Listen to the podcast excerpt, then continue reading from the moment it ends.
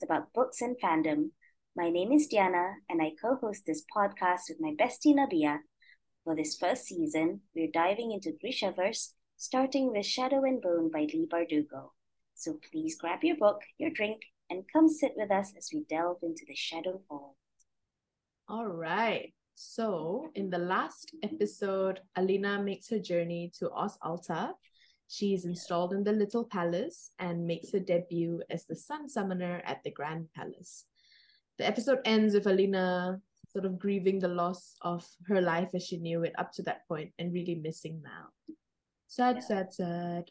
But sad. now we're trying to, we, Diana and I, are going to attempt to make our way through a big chunk of the chapters from chapter 8 to chapter 14 or chapter 13 which is really yes. more i think alina finally settling into her space it's re- it's just like this many chapters but as i was rereading them again today i realized like almost what six months or more have passed because they mm. go into from summer all the way to winter right at this point so chapters 8 to 10 is basically the settling in chapters. Um so we see like alina settling into uh, the little palace. Um chapter 8 was about like the tour the grand tour of the little palace. Uh they they had like a seating map like i think marie was showing her where the cafeteria sits. scene. Yeah yeah the cafeteria movie. And she was like come sit with us um, and then Genya takes her on a tour of the palace grounds. She shows her where all the different Grisha orders work. There's some like cool thing they see, like she goes to the library, and the library is like straight out of yeah, it's like Beauty and the Beast library, you know, oh like my God. Library. It even has the doors are books. Yeah. Like the doors to the library are carved out of wood that looks like books. it's next level. Two stories high, wall to wall, line floor to ceiling with books is basically where me and Nabia would install ourselves probably. Yes, wish list in our French chateau, please. Yeah. Um and then the where the corporalnik work is kind of weird and freaky. Um there yeah, are no, no windows. windows. Yeah, it's like what are they doing in there? It's a bit morbid and it's like oh, yeah. oh they they they do their experiments in there and a reminder the corporalki are the order of the living and the dead where yeah. the heartrenders the healers etc so i all i imagine is like medical workrooms so yeah exactly. operating theaters and like human experiments i don't know yeah stuff. there was some heavy-handed like you said in the notes there's some heavy-handed uh, foreshadowing that happens throughout all these chapters that we're going to dive into today. But there was yeah. one bit as I was reading through it today, because they go and see the, you know, they go walk past the corporalki rooms, and then Genya takes Alina into the fabricator workshop where yeah. we get introduced very briefly to this um like tech AV geek David who Genya clearly has the hots for. And then as they're walking out of the little palace towards the lake, they pass a stretch of the little palace that has no windows, right? And then mm Genya says, "Oh, this is the other side of the corporalki workrooms, and they're working on some experiment with the fabricators right now." And I'm like, "Ooh, what experiments? What what is this like? Is this a, yeah. a simple sort of one-liner setup for later?" Uh, because I, I yeah. I missed it on the first pass, right? And then I was like, oh, knowing what we know about the end of this book, I was like, ooh, I guess mm. that's what the experiments they're working on will we'll see towards the yeah. end of this book. Cross collaboration, mm-hmm. um, and then there's the school as well, which like which makes sense because they identified Grisha very young and then they have to get trained somewhere. So there's a school on the palace grounds and then Baghra's house is in the woods um, after they walk past the summoner's pavilion. Yeah, so Baghra, if the listeners remember, was introduced very briefly at the end of the last episode, the last chapter. Mm-hmm. where they say, okay, tomorrow you meet Baghra, and and that's all. So this is Genya taking Alina through the little palace all the way towards Baghra's house. Yeah. And then we go into chapter nine because okay, here is Baghra's house in the woods. You have to go by yourself. That's what Genya tells Alina. Mm-hmm. And then chapter nine is basically the training montage, part one. But first, they introduce Baghra, right? Yeah. So Alina walks into this hut. It's like hot. The fire is going. It's summer. And she describes she says my first impression was of an impossibly ancient woman but when i looked closer i wasn't sure why i thought that at all. Baghra's skin was smooth and taut over the sharp angles of her face. Her back was straight her body wiry like a suli acrobat. Her coal black hair untouched by gray. And yet the firelight made her features eerily skull-like all jutting bones and deep hollows. So in our head she already set it up in that first line where she's like an impossibly ancient woman and we already know from talking to the Darkling um, that Grisha, really strong Grisha, have really long lives. So mm. nobody knows how old baghra is. Um, yeah. There are lines later in this series of chapters where the Darkling says, you know, nobody here is old enough to even remember what baghra's actual Grisha power is. Maybe she's a time yeah. maker. So she's she's so young. She's got black hair, untouched by gray her skin's super tight, like she uses retinol every night. And and yet if, like in the TV adaptation on Netflix, she's an old lady. Oh yeah. right? So exactly. Like, uh, like, is it just like why why this casting choice, right? Um is it just too difficult to describe on TV, I guess? Maybe. Yeah. yeah. Like too difficult to make that jump, right? Yeah. Like, oh, she looks young, but she's actually super old. Yeah, it's like Just when you watch um, when you watch True Blood and you see these like thousand year old vampires, but they look like 23 year olds. Yeah. I mean, I could get into it. It's supernatural. Exactly. I mean, the Darkling's like that. So is Edward Cullen, right? So yeah, we're used to it now. Yeah, we've accepted it. yeah. Um, yeah, so and then we're introduced to Baghra, and Baghra starts to you know, show me oh. what you can do. Yeah, and then and then she grabs onto Alina, and then boom, we realize instantly she's also an amplifier, like the Darkling. Her first training goes badly. Like her training with Baghra goes badly. Her training with Botkin, who is the another person, master. she, a combat master who she needs to train with as well. I love so Botkin, both, by the way. Yeah, He's... Oh, little girl like to get hit. I know, I love it. Yes. It's like, is this what they teach in First Army? He's all like taunting. like, give the girl a break. It's a first try. yeah, so there's a whole series of just Alina being really bad at what yeah, she's exactly. supposed to be doing. So she's like, he's bad. Baghra Baghra also taunts her and is like, "What am I supposed to do with a girl who can't call her own power? Even children can do this." So it just shows that Alina's come to this late. Like most other Grisha were trained since they were young. Yeah, since she, they were like five or six. She was not the most physically competent person to start with. so poor Alina. yeah, poor Alina. So you know, the learning curve is yeah. pretty steep. Alina is always weak, right? She mm. has no appetite. She doesn't sleep well. She can't call her power, Mm-mm. and and like she's got bags under her eyes constantly. Yeah. Um, Baghra says here on page 147 how much harder is it to walk with your feet bound or to talk with a hand over your mouth? Why do you yeah. waste all of your strength fighting your true nature? And alina doesn't even know she's doing it. Yeah it's just so ingrained in her at this point right? Yeah.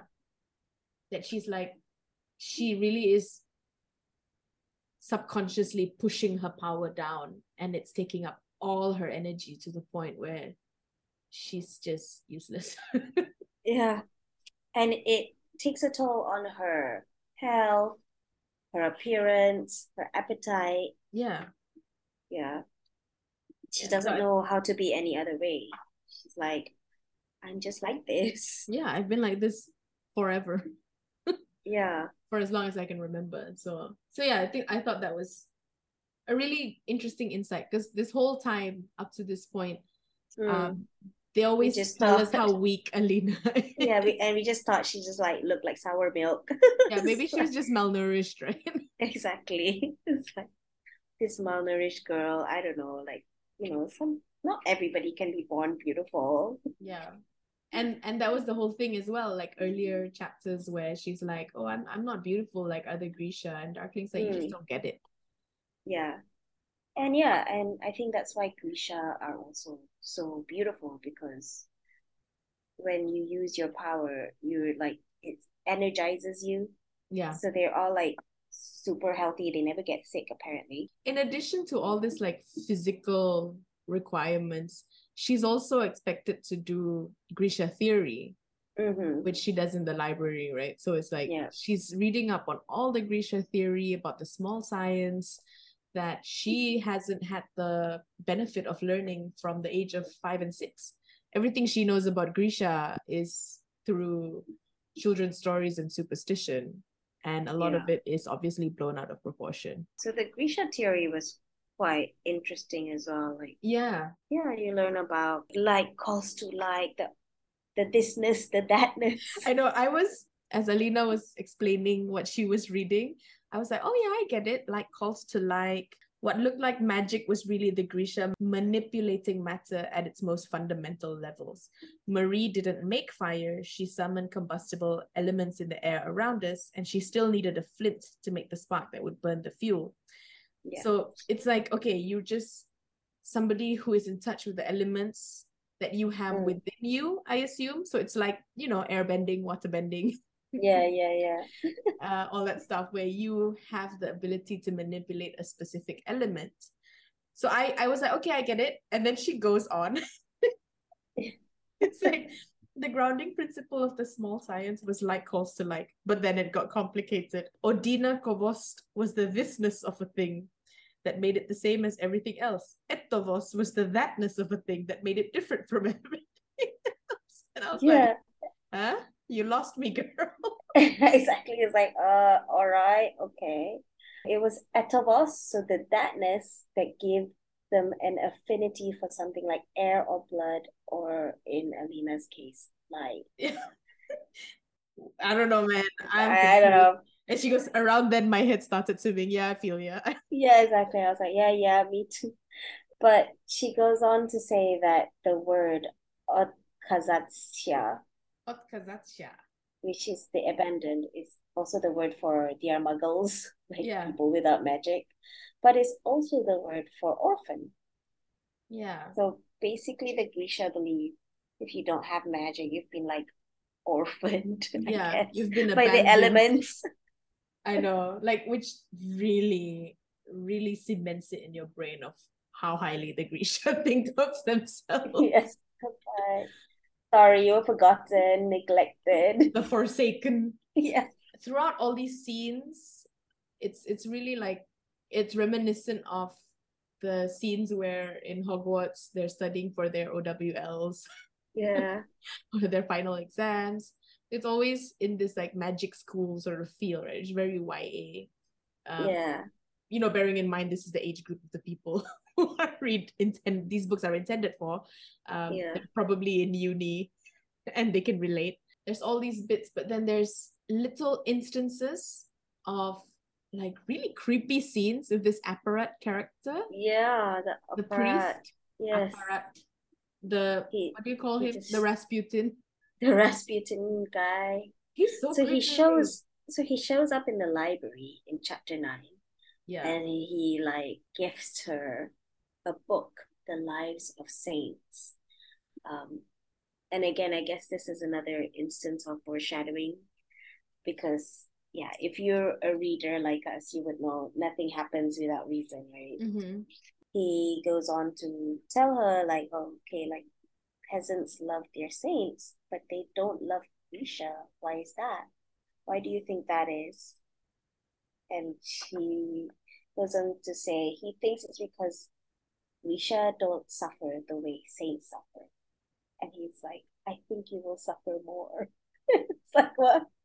yeah, and she's me? like, my head jerked up. I thought he might be threatening me, but his eyes were full of a strange sympathy that was even more terrifying. Yeah. So creepy. Okay. But this is also, he gives her a view of what's been happening outside the palace because yeah. Alina so far is all just about training, training, training, but her world is contained yeah. at this moment. So she has exactly. no idea what's happening outside. She has no yeah. connection to the outside world. Mm. She's been writing to Mal but not getting any letters back. Yeah. So so the apparat tells her that you know outside of this outside of the palace people have started praying to mm. the sun summoner because yeah. they've they've heard there's a sun summoner and oh my gosh, this is finally potentially the end of the fold for Ravka. Yeah. That's, that's heavy stuff, man. yeah, exactly. I, I yeah, so that I think that happens in chapter 11 where he tells her that like yeah that people are making altars and oh that's the other creepy that's the other creepy incident like i i wrote it down apparat has like three very creepy moments in these set of chapters Yeah, I mean, every time he shows up, it's like yeah, it's he's like, like EBGBs, right? He, he just like it's floats just, in from nowhere and stares. Yeah, and then like the hair on my arms just stand. You know, he's just sleepy. he's a sleepy dude. I don't know if he means to be. Maybe he's actually really nice. I Maybe he's just okay. like, yeah, it's a, it's it's a vibe. It's yeah, but yeah, like so, it's interesting because Alina is Grisha, but amongst the peasants, she's almost uh, revered as a saint already. Um, and they don't trust Grisha, you know, like the Muggles. The Muggles don't really mm-hmm. trust the Grisha, but they love the saints and they love Alina. Yeah. So she's almost got like a different, she's got a different branding. yeah. she crosses over, you know. Yeah, yeah, exactly. She's like the people's Grisha. so in this chapter as well, there is a darkling moment that I do want to talk about. Of course. if you don't yes. mind. Yes. so after after her first disastrous session with Bagra, she goes back to the cafeteria they're having dinner and then suddenly the doors to the darklings secret office or rooms opens up and ivan comes out and comes to her and everybody stops talking and stares. Ivan comes out and is like the darkling wants to see you. So she gets up she goes into his room which is a big deal and then she sees the darkling ivan goes away and he's just checking in on her. He's just yeah. like how are you? How has it been? I know Baghra's tough are you okay? And then and then oh my god he pulls her hand. Yeah. Like because she was like rubbing her palm right? And he was yeah. like why why do you keep doing that? Yeah. Why why do you sees do that? Yeah. He notices everything she does. That's how keen his attention is on her. And he sees that there's a small scar that runs across it and he asked, "Where did you get this?" Uh, Keramzin.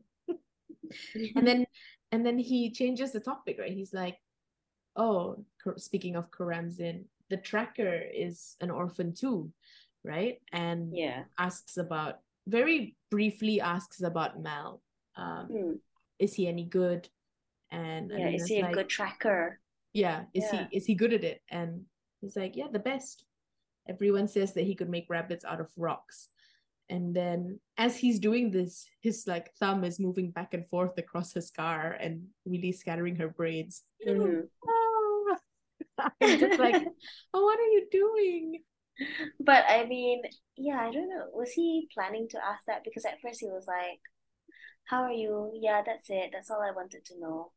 And then he kind of randomly switches. Like he already yeah. like kind of dismissed her and said like sort of like conversation over it was almost like yeah. conversation over by but then he was like oh you why do you keep rubbing this your palm and then suddenly switches to asking about mal like yeah yeah because he had already was... opened the back door and said oh this is secret passages that go all the way to the room so you can yeah skip yeah. running into all the other grisha yeah and then that whole thing happened and you know what? Now you think about it, it's really just the Darkling at the end of the day, no matter the man that he is, is like, yes, while as a as a simple man, he's probably attracted to Alina.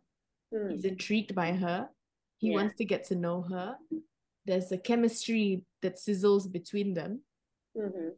But beyond that, he's the Darkling, right? Yeah. he's the leader of the Grisha. He's Yeah. constantly thinking multiple steps ahead. He's working on strategy. He's constantly thinking about the war and what he has to do about it. And he's got like multiple plans working in the back of his head. So Yeah.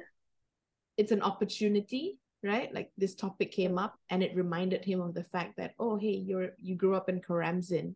You're an orphan. So was Mal, the tracker. Yeah. And then then he realizes, oh, maybe I could use a tracker, which Exactly. is set up in the next chapter Yeah. Yeah. of why he wants a tracker. like you you wouldn't really think anything of it but obviously like we we know how he uses a tracker in future. But yeah it was just like oh is he any good? Yeah. but yeah. and then he just keeps like rubbing her palm. Constantly distracting her with his exactly distracting her like don't think more about this. I was just i was just inquiring about you. I just want to get to know you more you know like heart to heart but he does that right like so i mean that's not the first instance where Yeah. he's used The physical touch. or yeah physical touch intimacy which is I had a, I had a something note. else Yeah, Yeah. and I had a note because it's extra. It's more than just the attractiveness of him as a man. It's also the fact that he's an he's an amplifier. He Mhm. knows the effect that he has on Mm. Grisha. He yeah has a calming sense, right? yeah Like he he makes them feel safe at home and comfortable with him. It's Yeah. almost like a it's like a Felix Felicis or something effect where exactly he gives them strength and Yeah. they feel like they can be open safe up to and him. open to him. Yeah. Yeah. like vulnerable. I mean, and and he knows how to use it. Yeah. Clearly with the the hand because he he did it deliberately when they were riding on the horse to calm Alina down. He Mm. put his hand on her neck. And then now with the hand rubbing. And it's like, yeah, okay. He knows his effect. He probably manages it well, keeps it in check, but he also probably knows when to use it to get what he wants.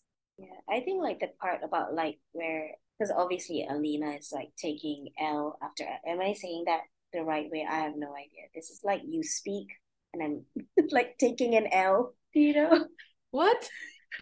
Do you know like how like the the TikTokers will say like take an L, like basically like when they fail or something? Oh, like take a loss? I think so. That's like football speak. Ah, Like a a W is win, L is a loss.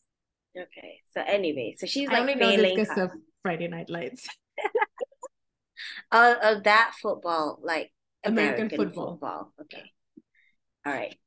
So yeah, so she's obviously like failing, but and she feels like awful about it. Like, oh, like how am I supposed to save Ravka? And she's feeling terrible about it. But I Mm. think she goes more into like she feels even worse once the apparat talks to her about how Yeah. people are praying to her. Because before this, she only felt like she was failing herself and failing the Darkling. Yeah. Now she realizes she's failing the people who Yeah. are pinning all their hopes and faith on her at this point. and chapter 11 is where it starts so those chapters were kind of like more informational right like we get a lot of information Yeah. um and we get to situate ourselves it's a bit slower in pace yeah and then now chapter 11 is where the action picks back up again Yeah. New player introduced. yeah well new old player so Yes. The girl in blue the one who was flirting with Mel shows up and she's Zoya. And Zoya like hates her. We don't we don't really know why. Like Zoya's like very like Draco Malfoy right? I know. Even the way like- it's set up, like, you know how Draco was introduced in Madame Malkin's yeah. Just as a boy and then later comes back and is like the bully. yeah. It's the So same, it's it- the same structure. and then so they they exchange words um and then they meet in Botkin's training class. Um, Alina is hurt, sent to the infirmary. Zoya, the star pupil and teacher's pet, is disgraced. Um, and then the apparat visits Alina while she's in the infirmary and talks about more creepy things. So that's Yeah. chapter 11. Let's get into it. Yeah, like so this whole Zoya coming in, like they they Genya explains it very early on. Is like, don't you see? Don't you understand why she's being so mean to you? Because she said some really shitty stuff. Exactly. like, Like, the first "Hi, time, like she, Marie. Hi, Yeah. Nadia. Hi, Alina hugs her. It's like you stink of Keramzin. yeah, you stink of Keramzin. And then, and then when she talks about her time away, I think she went to Kribirsk or something, and then she's talking about the peasants. Um, she keeps she keeps looking at Alina. it's like peasant, like look at Lena. It's like, okay, what like so so Zoya just like hates poor people. she hates the povos. Yeah, hate the pavos. anyway, so so there's some dynamic, like social dynamic thing going on. We see more of that in chapter eleven as well. So like Marie and Nadia are also sort of like toxic girls. Like they keep They're gossiping so about other people. Yeah, they keep gossiping and like being fake nice to people. Yeah. Yeah. Like Like it's just very high school. yeah. the, the jealousy and the gossip and everyone sort of really trying to one up each other everyone trying to impress the darkling Yeah.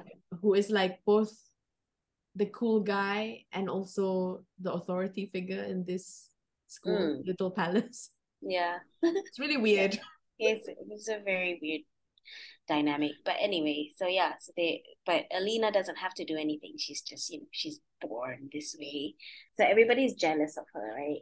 yeah even nadia and marie who try to hide it by being toxic I friends. guess they're I mean, I guess Nadia and Marie, they're like they are jealous, but they have settled to riding on her coattails, I think. yeah so they're they're jealous of her of the attention that she gets from everyone and also from the darkling but Yeah, also they want to be her friend because she's the sun summoner exactly. So they're like aligned with her. They're like, okay, you know, like I can never be the sun summoner anyway, so my next best move is to align myself with her. Yeah. Yeah. and you get the impression Yeah. that the darkling uh, zoya used to be like yeah she's the teacher's pet botkin loves her Yeah. she's clearly a very strong grisha Yeah. um, the darkling also favored her in the past she's got an amplifier Mm. um so she was clearly the most popular girl in school before alina got there Yeah, but I guess like even as powerful as she is, she is still a Squaller, which is like just a not, basic Yeah, like it's a basic Squaller. Like just a Not basic rare. she's just she's not rare, right? yeah And well, we know the Darkling collects rare Grisha. Mhm. And obviously the Sun Summoner is like the savior. So Yeah. because alina asks Zen uh, Genya straight up like why why does she not like me and Genya's like because she's jealous she's jealous Exactly. Yeah, exactly. Duh. jealous. Yeah. I guess Al- Alina has never experienced people being jealous of her, though, right? Yeah, because peop- in the past, everybody wanted to be her friend and were never threatened by her friendship Mm. with Mal because she's a pipsqueak, right? Yeah. And she's unattractive. So Yeah. People, women sort of were just friends with her because they were like, oh, this is mel's like sad sack of a best friend. yeah. So let's be friends with her so that we look good to mel Whereas now she's strong, she's rare, she's special. And suddenly, so this is something that is uh, an unfortunate reality of like internalized misogyny of women Yeah. feeling the need to tear each other down. And it's been perpetuated by pop culture over decades, right?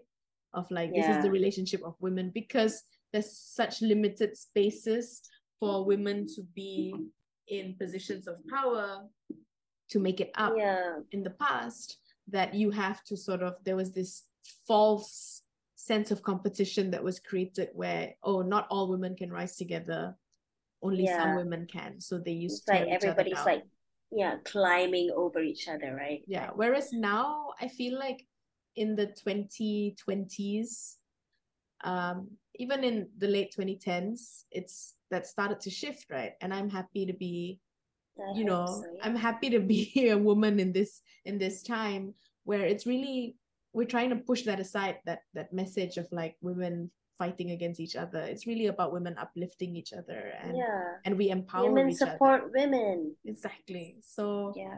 this is one of those things that probably won't age as well but mm-hmm. also it is a function of this book coming out in like 2012 yeah. But yeah i don't know i don't know like what high schoolers today experience in school like if this is still happening in school. Yeah i don't know actually yeah i don't know. Um but at least in media that the media i watch i think that's kind of shifted. Like there there's not so much um like mean girls anymore. It's like girl groups you know girls getting yeah. together um there will always be mean people. Let's yeah. let's not let's get that right right? There will always be mean people. There will always be bullies.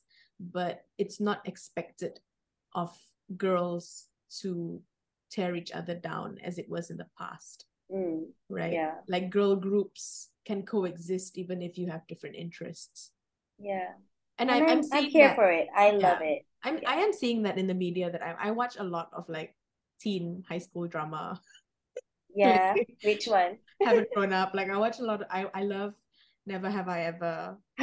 Never have I. Yes, yes, yes. So exactly, oh exactly. God. Never have I. Yeah, that's a good uh, example because the there are these are three girls who are very different from each other, right? Yeah, and even the other girls in school, yeah. the popular girls, the jock girls, like yeah. the relationships the dynamic supportive. that they have exactly yeah. they have such a great positive relationship even when there's jealousy even in like um ugh this is another show that i sort of like love hate um ginny and georgia. Okay you watch that? I don't watch that. So even then there's like these girl groups. There's some infighting but it's not about them trying to one up each other. They're fighting because of mm. real like relationship problems. Mm-hmm, and even yeah. when like these two girl characters um have a shared love interest they don't fight with each other because they know yeah you know it's like it's it's not my problem with you it's my problem with this guy and yeah so, so i mean you're starting to see that shift and i do i'm here for it yeah, yeah that's good yeah you're that's like a long tangent wising up that was a very long tangent. Anyway, back to back to 11. Shadow and Bone. Back to Shadow and Bone.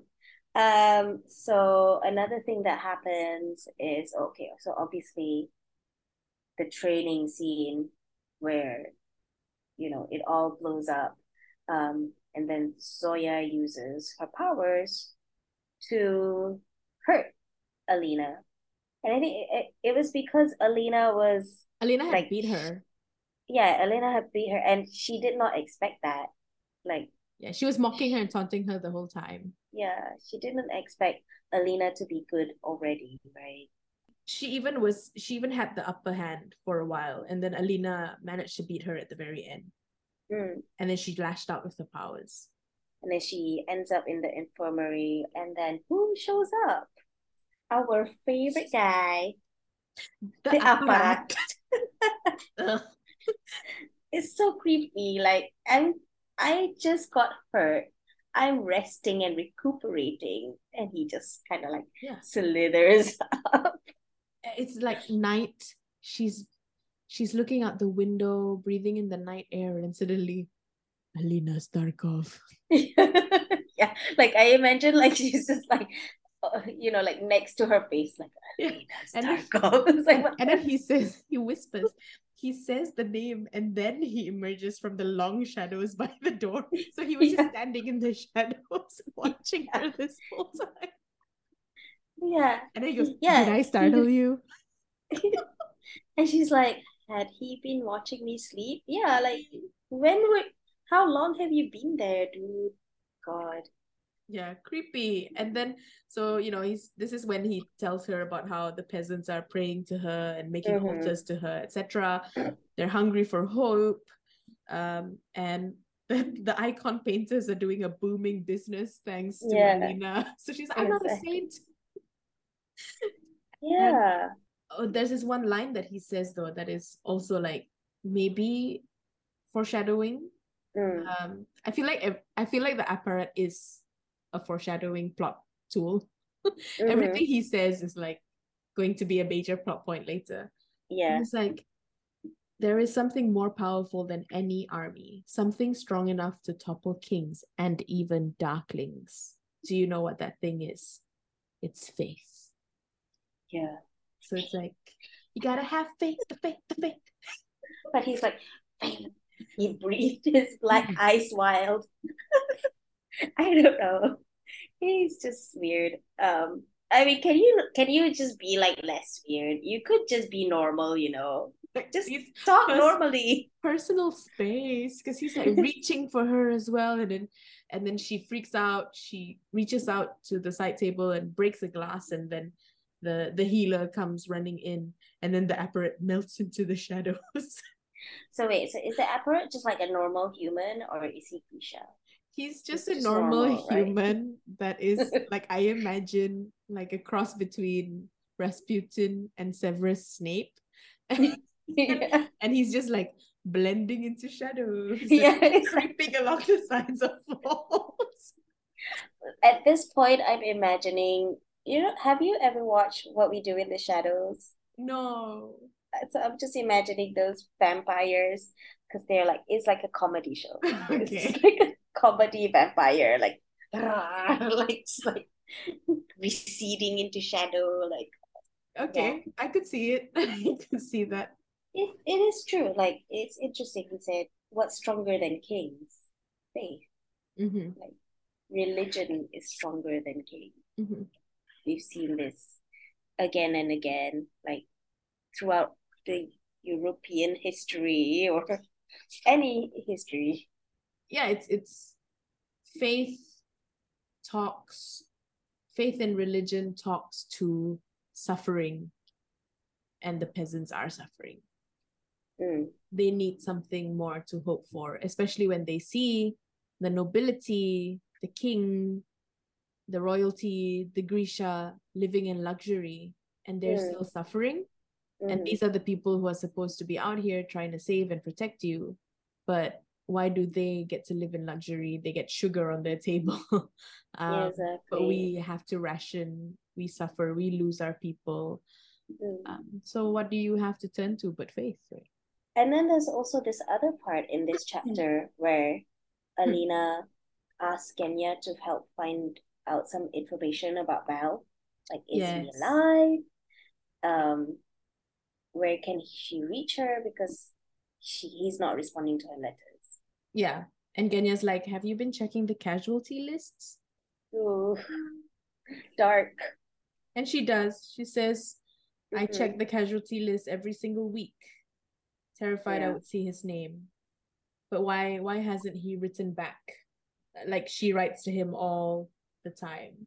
So that's it for chapter Mm-hmm. 11. Yes. Chapter 12. In this chapter, we get sort of a big plot shift as well. I, f- I feel like the Hmm. first big plot point of this book was Alina discovering her powers in the Shadowfold, and this is the second one. Yes. one day she goes into Baghra's hut and the Darkling is there and he's arguing with Baghra. Yeah. And the reason they're arguing is because the Darkling's got this idea in his brain that he's like, I need to get her an amplifier because she's not strong enough yet and she needs a really strong amplifier so that she can break down the fold. And Mm. and he's like fixated. He's like, I'm not gonna just gonna give her any some random bear claw. I'm Yeah. I'm gonna get her the most fabled, mythical, strongest amplifier in the world, which is Exactly. from a mythical herd of stags that used to belong to Ilya Morozova, who was one of the first and strongest Grisha in the world. So apparently, this Morozova had a herd of magical creatures of white deer that according mm-hmm. to the children's stories that Alina knows of, they were white deer magical creatures that appeared only at twilight. They're ancient and very powerful. And in the kids' stories, they say that they can talk and will grant wishes to anybody who catches them. And the Darkling's like, uh, he just laughs because he's like, that's definitely not true. Um, so the Darkling has it in his head that he's gonna get an antler from one of the deer in Morozova's herd, which will be Alina's amplifier. Baghra mm-hmm. is against it because she's like, an amplifier is supposed to amplify magic and strength that's already there. But Alina's yeah. like, yeah, let's do it because I can't. I'm not exactly like, and she at this point, I think she's also like, she's so sick of failing, right? She's she's she has this huge burden on her. Yes, and she's sick of feeling like a failure, feeling like she's not helpful. Um, she can't do anything. She's supposed to be the savior, but she's, you know, she's failing at it. And yeah. if it doesn't work out, it's on her. So she's like, yes, get me the amplifier. But she's like, any amplifier will do. It doesn't have to be this mythical yeah. amplifier. She's like, give me one of your rare animals that you probably have in a back room. I mean, just give me your teeth. I don't know just like take a tooth out. exactly. She's like, yes, yeah. yes, yes. She's grasping at straws. She's like, great. I want an amplifier. Darkling is gonna get it for me. And she also begins to slack off, right? Yeah. And Baghra gets Baghra gets like pissed. She's like, dude, what are you doing? You're just you're not even trying anymore. You're just waiting. You're just waiting yeah. for the Darkling to give you this amplifier. And she's like, yeah. Yeah. yeah. She's like, I'm gonna get an amplifier. It's okay. but I don't need to learn anymore. Once I have the amplifier, it's just gonna shoot out of me. I yeah. don't have to do anything. They do say a bit more about the amplifier um, in this chapter, and one of the things was um, mm. that the Grisha claims the amplifier, but the amplifier claims the Grisha as well. The one chooses the wizard. Yeah, exactly. So it's like a mutual claiming. Yeah, the bond. Because then the bond, she yeah. Alina Alina's reading about amplifiers in in the books of theory, right? And mm. the, there's all these instances about the limits of power of the Grisha and mm-hmm. how I think there was this one great line. Um, he said by a philosopher, right? because they talk about the amplifier and how, yes, you said like the Grisha claims amplifier, the amplifier claims the Grisha, but once it is done, there can be no other. Like mm-hmm. calls to like, and the bond is made. So mm. you can, a Grisha can only ever have one amplifier in their life. Yeah. And another philosopher wrote, Why can a Grisha possess but one amplifier? I will answer this question instead. What is infinite? The universe and the greed of men. Ooh, that's such a good line though. And so yeah. so true. so true. But also did not answer the question. yes. but philosophers, man. There's always rules to magic, right? You can't yeah. have you can't have infinite power. Hmm. Otherwise, mm. it's not fun. where's the where's the challenge in mastering magic? And, yeah. And so to the Grisha, this is it. So you have the limitations of the power of your own body. Even when you have a magical object that can amplify it, there are limitations to that as well. You cannot have more than one amplifier. It's not like you can do a Power Ranger situation or whatever where you can stack amplifiers and suddenly become uncontrollably powerful. so yeah, like that what Thanos yeah yeah the, or whatever the Infinity Stones like even if you have all five infinity stones, you can only use one, right? Mm-hmm. One at a time. I find all the theory of magic stuff extremely interesting. Yeah, but I think we we love magic like books about magic yeah. and magic schools. Yeah. So I think this was probably out up our alley, right? Like theory yeah. of magic. If I could study theory of magic, I would. Yes, exactly. I feel like in every magic book though it's not just us i think people who are interested in world building and magic do Yeah. appreciate that you add in these boundaries and rules because otherwise it's just it's no fun like It's there's no fun, yeah. there's no challenge to the hero or the Yeah. protagonist of the story Yeah. There has to be limitations and boundaries. i think you were the one who actually taught me about that because you know i've always enjoyed these books but i never really thought about it any deeper than that and then when i was reading um name of the wind Hmm. that you recommended to me i think Carol recommended it, right? Um, Name Yeah. of the Wind by Patrick Rothfuss. I love that I book. love that book. I'm still waiting for the third book. I don't know if it's Oh my god, e- you and everybody else. You know, there is like an April Fool's Oh no. joke, and they were like, "Oh, it's coming out in November," and everyone's like, "Yay!" Oh, by the way, it's April. Oh, sad. It's like I've given up hope on the last two books of A Song of Ice and Fire. Mm-hmm. I feel like I have given up on the last book of this Name of the Wind I series know. as well. I mean, I wanna, I wanna support him, Patrick Rothfuss. Please write it. I know you're working hard. It's, I think it's probably like there's a lot to tie it, tie up, Yeah. right? You don't have ends. to you don't have to force yourself to write it into one book. Yeah. Patrick. We are we are okay if you write it in one and a half books. We're okay if you do it in two. It's okay. Just because you said it was gonna be a trilogy, you don't Yeah. you, you don't have You to don't have to, that. yeah, exactly. You don't have to keep to that. Just, you know, Anyway, Free yourself. free yourself. Oh, yeah, so you were saying name of the wind.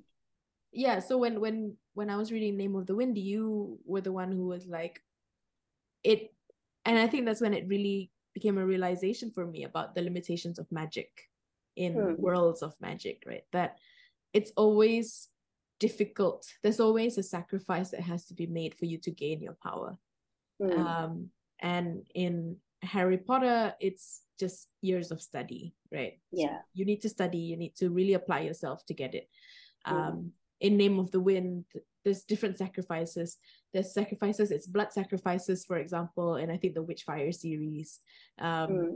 so there's so many different things that you have to do um, that you have to give up to gain magic magic Mm. is something that people are born with the innate uh, ability with but to Mm-hmm. access that power they have to give something up and and that's Yeah. the whole hero's journey right when when you think about it and it makes Mm. the protagonist and the achievement of power a bit more satisfying to the reader as well Yeah, that's what I love about I think books that do that really well. Yeah. Make clear what the boundaries are, what the rules are. That's that those are the books that I love. oh in this in this chapter as well then genya passes the information to alina Yeah. um, about Mal that he's alive and that you can write to him care of his regiment. Yeah, so it's like information Alina already has, and Yeah. she's been doing that. So now she's like, oh, so I guess she he's just not responding to my letters. yeah, he just doesn't want to. Sad.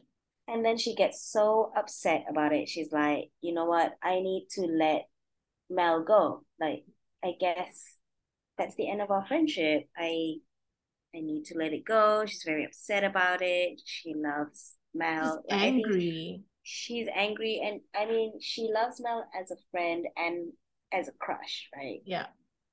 But yeah, so letting this go would have been so heartbreaking for her. And she yeah, but she leans into her anger instead, which Yeah. is great. Lean into your anger, Alina. Yes. And then she's like, you know what? I'm gonna let it go. And then that was the trick to unblocking her powers. and her memories. So we get Yeah. this reveal into her memories as well.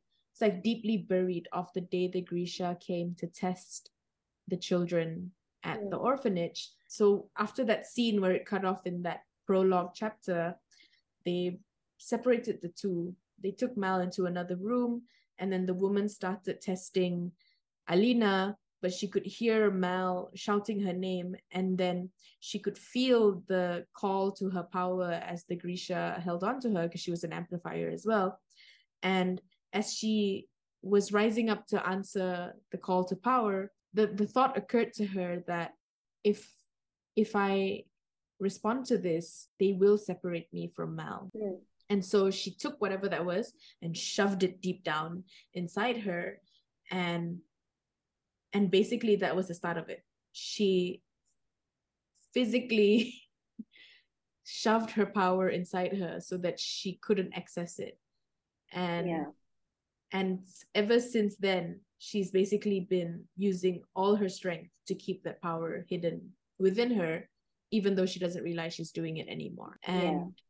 unlocking that memory and also letting go of the hope of her friendship or relationship with mal then makes her realize that i am here i'm a grisha and i'm i'm just going to be a grisha right Yeah. and she lets loose And I think this happened because Baghra was like screaming at her. She's like, because she was all sad. And she's like, What are you sad about? You know, or you're so sad being here, taken care of in your beautiful kefta, blah, blah. You know, yeah like, soft being bed hot treated- food yeah, you're being treated so well. What's there to complain about?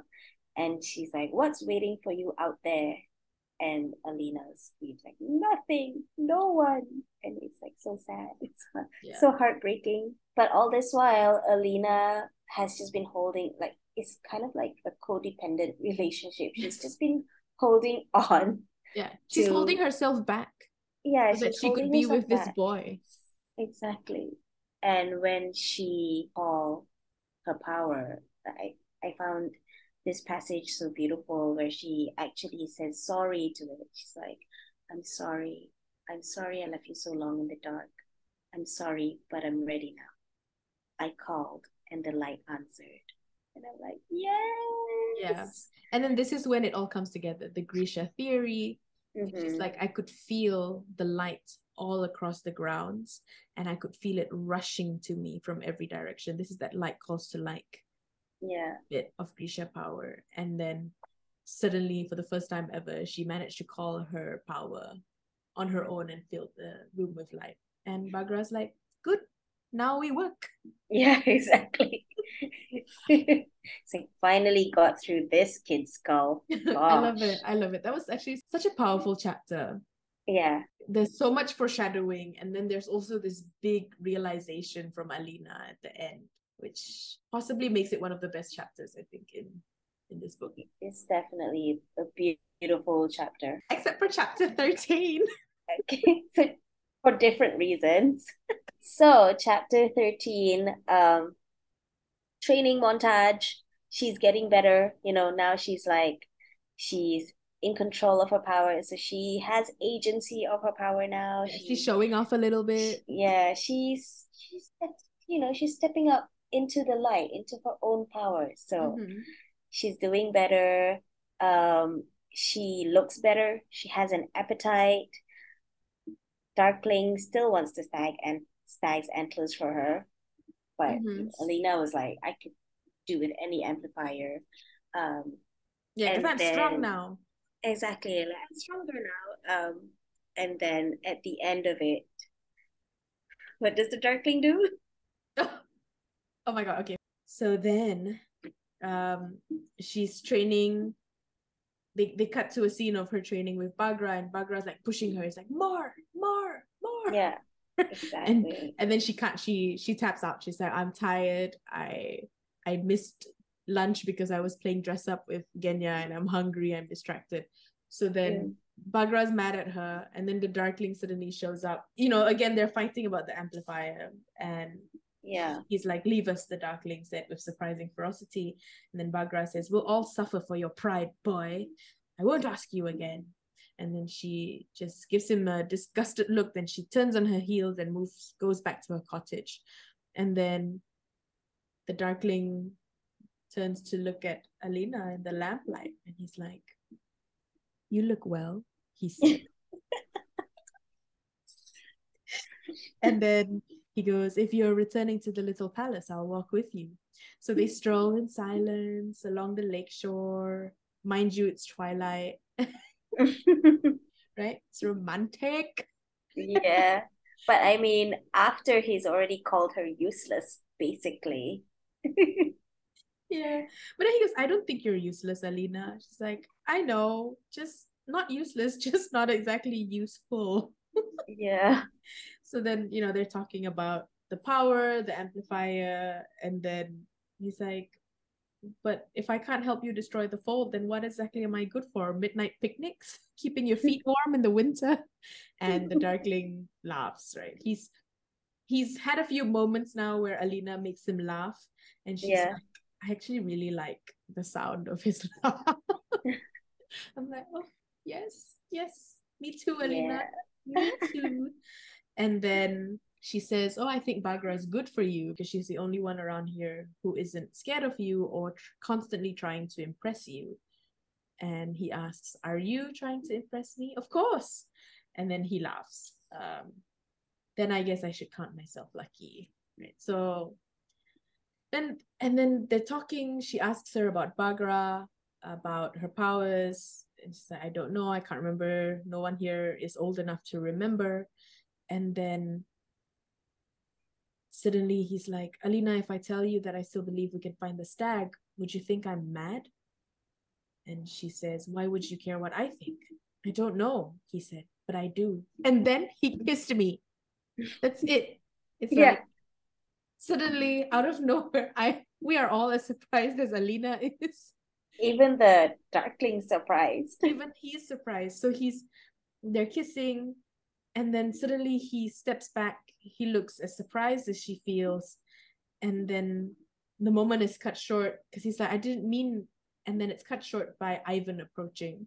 Ivan seems to know something went on. Yeah. He gives them a sly look. He's smirking.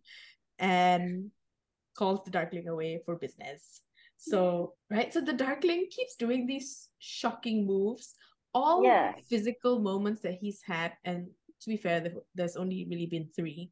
The horse ride with the hair thing, the hand holding, and this kiss. It's all so sudden. It's like yeah. one event or conversation that has absolutely nothing to do with the two of yeah, them. It kind of just comes out of nowhere. Exactly. Or it seemingly comes out of nowhere. Because mm-hmm. I I've I've always like I've always been trying to figure out the darkling, right? Like why what is going on? Why? is he doing this? So on my on my however many reread of this chapter, finally today today as we were you know pulling together our notes, it occurred to me she was talking about Baghra. Yeah. Right exactly. before he kissed her. Yeah. So was it just a deflection from her asking more questions about Baghra. But at the yeah. same time, he also just seems genuinely driven by impulse and he's also surprised. Is that an yeah. act? So so my view is like I think for sure he was trying to deflect from Baghra. And like he just he changed the topic. He was like, oh, I don't know, she's a tide maker. Hey, like, so do you think would you, do you think it's mad like that I think we can find the stag. Like he suddenly changes the topic, right? Yeah. Because she's I, like, I why why do wanted... you care? Why I think? Yeah. And then I think that made him think, why do I care? I don't know. Yeah. Sees an opportunity and just goes and kisses her. So it yeah. started as a deflection, but then also an impulsive. I think so. Like I think he wanted to do something shocking, but he was as surprised. He's like, oh, oh shit, I'm like, committed oh, to it now. yeah it's like what okay like i didn't want to do that but oh i did it already i guess we went there yeah exactly so yeah it ended with a kiss and she's just the whole rest of the walk back to the little palace she's like what on earth and yeah. the closing paragraph she goes back to her room she's in her bed she's playing with the, her power of light and making the mm. light dance on the, her ceiling all across the room and then suddenly the memory of the darkling kissing her comes back and scatters her concentration and the last line of this chapter the light shattered leaving me in darkness which to me is like heavy foreshadowing it's like mm. she's got her power of the light and then the darkling comes and steals it from which is strong point to end this chapter on. And obviously, I was, you know, I'm like torn. I'm torn between like, oh my god, the payoff finally. This it wasn't even a slow burn because there's no slow burn. Yeah, it was just sudden. It was so out of nowhere. It was so shocking. Like yeah. there's instances we know he's handsome, he's cute, Mm-mm-mm. he's probably also very socially awkward. He and flirts and with he her. has yeah he flirts with her and I think I guess this is also like a whole like not like other girls trope because Yeah, Alina yeah. seems to be the only person who can make him laugh yeah. like who kind of like throws him off balance and like surprises laughs out of him Yeah. yeah so By just being real, right? And she didn't grow up there. She's a she's a transplant. so yeah exactly she's kind of like Baghra like she she's very unfiltered yes. right? Everybody else has this facade on. They they're always fake nice to each other. Yeah. But Alina doesn't know how to do that. She's just herself. she also knows that the Darkling knows she's not a strong Grisha. So she's Mm. not like the others who are trying to impress him with her strength or her powers. Mm. She's like just upfront, she's like, Yeah, I'm really bad at this. I Yeah. I'm not trying to impress you. I'm su- I'm struggling. And so he maybe is like, yeah, it's a relief for him, right? Because all the other Grisha who grew up there from when they were like children have been conditioned to try and impress him. Where she's just like, yeah, he knows, he knows I don't know how to control my power. I don't even know how to call it. So what have I got to lose, right? So yeah, that's Yeah. where we end today's episode. Mhm. I don't think we, when we were talking about it, we thought, let's potentially talk about the next few chapters, but I feel like it has to end there. I think so. Yeah, it has to end with the very With- with kiss. surprising kiss. Thanks for listening and sticking with us this far. Um, we're on Instagram at Tickled Ink Pod. Come slide into our DMs with comments or questions, or to volunteer to be a guest on one of our future episodes if you are reading along with us. If you enjoyed our podcast, please follow us on Spotify or Apple Podcasts and rate the show. Share with your friends who are into fantasy YA or possibly into Shadow and Bone and would be interested in reading um, along with us. Um, and even if they're not, anybody who's interested in talking about hot fictional characters, please do let them know and come join us on this fun journey. Till the next time, meet us in the meadow.